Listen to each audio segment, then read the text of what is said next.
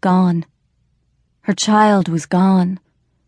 Frantically, Judith Newland searched the small apartment she shared with her two year old daughter, Ruth.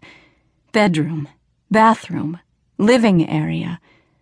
When she started opening cabinet doors and bending double so that she could look all the way to the back, Judith admitted to herself what she had known all along.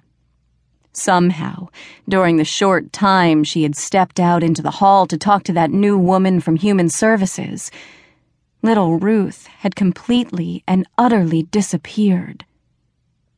A momentary urge to scream, to panic, filled Judith's heart. For all that her 19 years had included kidnapping, rape, murder, piracy, and countless other horrific experiences, these last two years had been relatively peaceful. Almost without her noticing, Judith had allowed herself to be lulled into accepting peace, rather than all the rest, as normal. Now, the steel at the core of Judith's soul, the quality that had permitted her not only to survive her long captivity on Masada, but to prosper and grow, met the urge to panic and pushed it back. Judith closed her eyes and took a deep breath. Ruth wasn't in the apartment. Very well. Where might she be? The apartment had only one exit, but there was a safety escape outside the bedroom window. There had been a drill just a few days before. Ruth had been fascinated by how the grav tube had appeared at the touch of a button, concealed in the programmable nanotech wallpaper. Judith didn't think Ruth could have reached the button and activated it. But then again, Judith was the last person to underestimate someone merely on the basis of age. If her former husband had not underestimated Judith. But no, she wasn't going to think about that. That, at least, was done.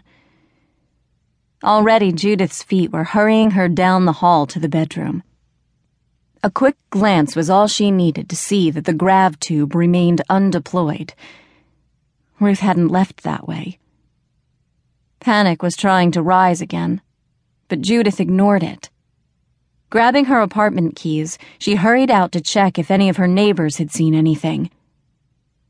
The residential tower where Judith and Ruth lived was unique, even among Manticore's eclectic society for it housed most of the 400 or so refugees who had fled in a body from the planet Masada something over two and a half years before.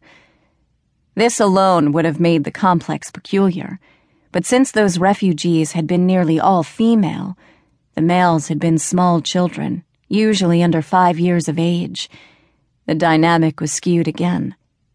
Add to this that most of the women had been accustomed to life in communal harems they continued to find privacy, rather than the lack thereof, unsettling. Therefore, the three floors of the tower they occupied more resembled a beehive than a modern residential community. Judith herself was one of the few who treasured privacy and hadn't chosen to reside in a larger apartment with two or more adults and any associated children.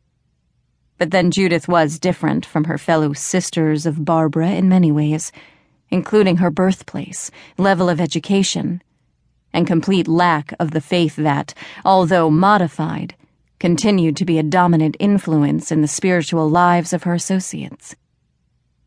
However, Judith still felt closer to her fellow refugees than she did to almost any Manticoran.